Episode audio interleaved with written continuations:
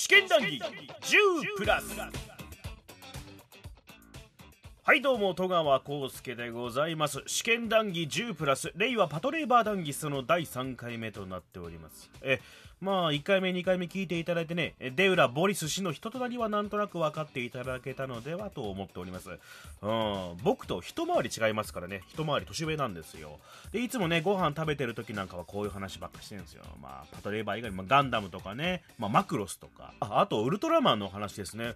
僕全然あのそっち特撮系全然詳しくないから聞くのは楽しいですね。なんであのいつかその話もしてもらいたいななんて思いながら。あとはまあプロレスの話ですかね。僕プロレス全然知らないですけどまあ話聞く分は楽しいですからね。うん。こんな話をしてますよ。あまあ本編の方では、えー、パトレーバーの周り外側の話がもう少しだけ続きますと、えー、今回はまあ最初にヘッドギアっていう制作チームの話に触れます。まあパトレーバーを知らない人でもね、ヘッドギアっていう特殊なチームがあったということを知っていただければなと思っておりますので、えー、よろしくお願いします。あとね、えー、冒頭でマイクぶつけた音がしますけども、なんとかご了承くださいということで、本編の方どうぞ。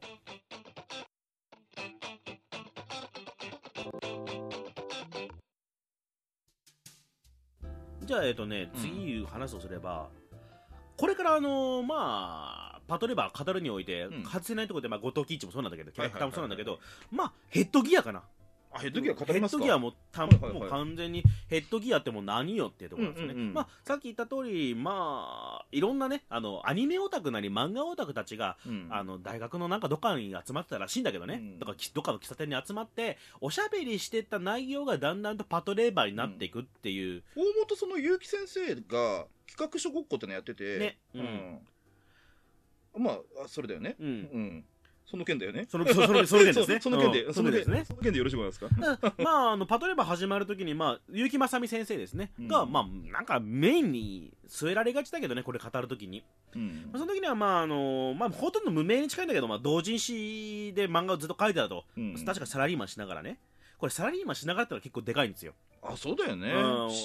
結城先生の仕事漫画がどれだけ面白いかって話だよねその漫画版では本当仕事してる人間に対してのフォーカスの当て方が本当に俺ももっとサラリーマンだから、うん、ちょっとねちゃんとしてると思う、うん、他の漫画家さんってやっぱなんかねあの普通に仕事してる人軽いんですよなんかこうパンピーとして描くじゃないですか。ああ、そうだね。主役、主役の人たちとパンピーって書き方するから、うん、結城さんはその、まあ言ってみればパンピーを主役に、まあ据えたわけじゃないですか。うん、そこに対しての誠実さっていうのは僕はすごい好きなポイントでね。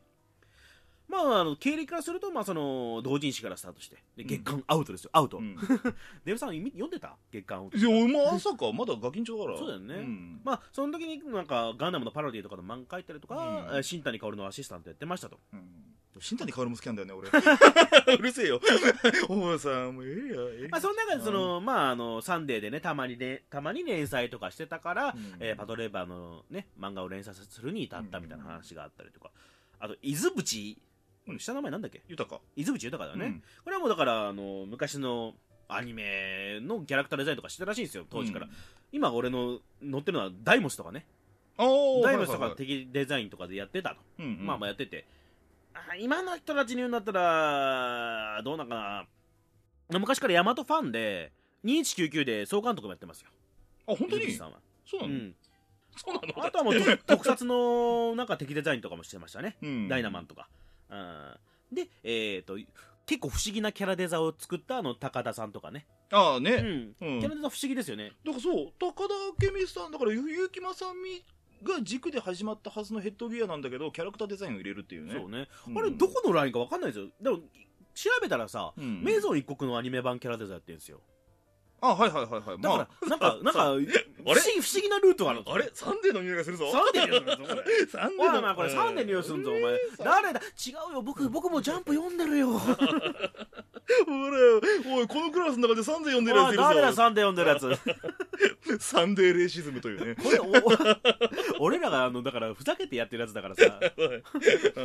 小学校にあのみんなコロコロ読んでる時に俺だけボンボン持ってた。らおいなんかボンボンの匂いすんぞ。おいおいおいおいクラスの中でボンボン持ってきたりすんぞおい ボンボンの匂いすんぞおい。違うよこれ。あなんかお母さんが間違えて買ってきたんだよ。特典の武者ガンダム3人乗ってるキラキラカードの後ろのノリの匂いすんぞおい。ボンボンの匂いがすんだよだから当時はまあサンデーはまあそんな時期ですよ、ととかね。あと脚本の伊藤和則とかはね、はいはい。どうなんだろうね。高田明美さんの元まあまあだ旦那になっちゃうけど 元旦那さんです、ね、元っつうのは、まあ、この後になるんだけどね、うんパトレーバーの後になるんだけどね、うん。うん後の旦那さんであり現元旦那さまあ、んでこの時ですでにもう009の制作やってたっていうね。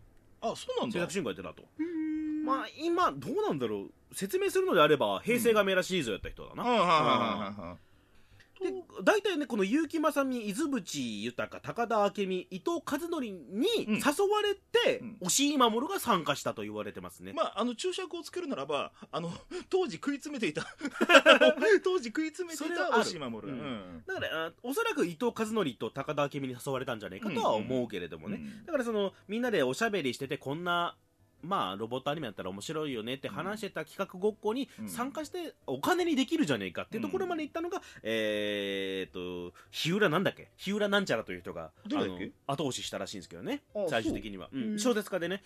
あのそのうちあの未来放浪ガルディーンをやるんですけど、うん。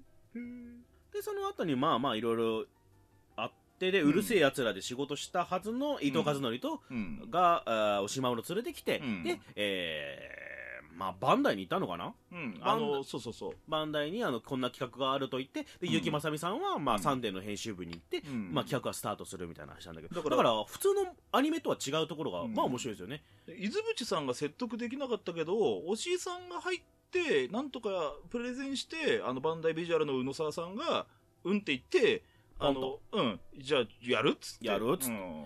これが面白いのが、やっぱね、この流れからすると、やっぱね、今まであったロボットアニメの中でメインだったら、おもちゃを売るってことだったじゃないですか。そうだね。それが、実はスタートじゃないっていうね、うん。こんなおもちゃがあるから、うんこんなアニメを作ってくれのルートじゃないから、後で語りますけどそのバンダイから出たパトレーバーのプラモのひどさときたらね。そんな うんだからおもちゃ主体じゃないからリアルなものが描けたで地盤もあったりしてね、うん。これもまた話しますけど最初の OVA のスポンサーがおもちゃ会社じゃないっていうのねそれがまた面白いですよね、ううん。んアクシ アクション。アアクシでまあ OVA が始まってってことかな、OVA とサンデーの漫画がほぼ同時にスタートしましたってとこなんですよね、ね。まあ、これがヘッドギア、ねうん。だからヘッドギアってパトレーバー以外には使ってないですからね。そうだね、まあ。まあ、パトレーバーを作るためのチームだ作るための、うん。まあ、制作が制作会社でもないいやのかな。会社あの、まあ、チームだよね、うん。バンドだよ。まあそうそうね。うん。まあ、多分それこそ今日の朝あの、うん。結城正美氏が、うん。あのツイートしてた話によると、えっと、ヘッドギア内部でパトレーバーをどう作ってもいいとルールを決めたと。あへえ。その代わりお互いに文句を言い合う権利を持っているあへえへえへえ文句言ったんだ。うんまあだからそのことに言及してないんだけどまあノアはノアはそうじゃないんじゃないとかいう会話ぐらいはあったらしい2回目あるわけねえだろみたいな。そこはそこは知らんけど 脚本が次第だから。うんまあだからあの廃棄物13号の映画版にしてはなんかあったらしいけどね。多少は。だからあのヘッドギア内部の人間が作ったやつじゃないから。そうだよね。その話がだからちょっとねゆき先生に聞いてみたいなと思うけれどもね。ね。うん、結城先生に聞きたいことなんかさもう本当大何？あのもうなんだろうな巨大あのブリタニカ百科事典ぐらいある。聞きたいことリスト、あの昔はあのだから2チャンネルに自分で書いてたんですよね。ああねでこれ以上語るともう本当に余計なこと言いそうだからもうやめとくっつって単円ガンダムの話を始めたっていう あの伝説のスレッドが あるんだから内海課長みたいなものは自分の中から出てきたもんだから、あうん。のけじめつけたかったみたいな話とかまあまあまた後々ね。うん。なるけども、で結城先生が思ってるパトレーバーっていうのと、うん。まあ、他のね、えーまあ、伊豆淵かもしんねえし、うん。もしくは立木文子にとっても パトレーバー違うだろうから、それがいいとこなんですよね俺たちが見てもいろんなパトレーバーの見え方があるっていうのはね。いろんなルートに多岐にわたってやってるし、まあ、描写が細やかだからね、うん。楽しめるっていうのがあるんで。で散々さもう口差がなくディスってるけどあのでまあ僕はもうはっきり立場をね、うん。あの明確にするならばもう結城正美原理主義者ですよ。ゆ結城正美版のパトレーバー原理主義者でありますって100万回言った上で、うん。でやっぱり他の部分の OVA にしろ映画にしろやっぱあらがあるし突っ込みたところあるしあれもいい加減にしろってのはあるんだけど、うん。にしても全部大好きであるという、うん。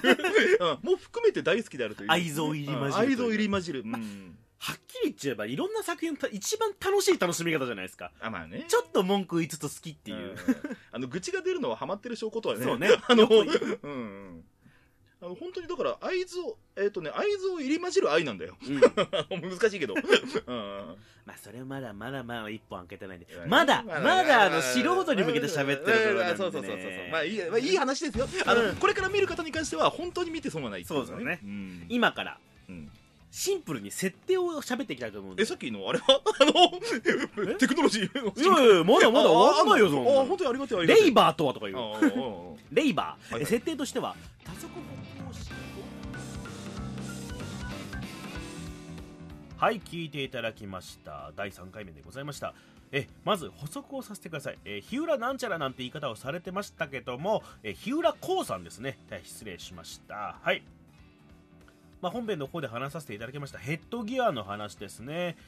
まあこういうなんかこうエージェントチームつうかなんだろう構図家の集まりが、えー集まってプロフェッショナルの集まりになってものを作るっていうのもすごく憧れますね。あいつか自分もこんなことやってみたいななんて思いながらね、うん、そこでまあ自分の牙を磨いていこうと思う日々でございますよ。まあ、なんかこう、やれることをみんながやってくって、しかもそれが興味とか、まあ関心事であの自分たちのいいところを伸ばしていくっていうのはこう文化祭の前夜祭へのノスタルジーみたいなものを感じるんですよ、こう、出浦さんと喋っててもね。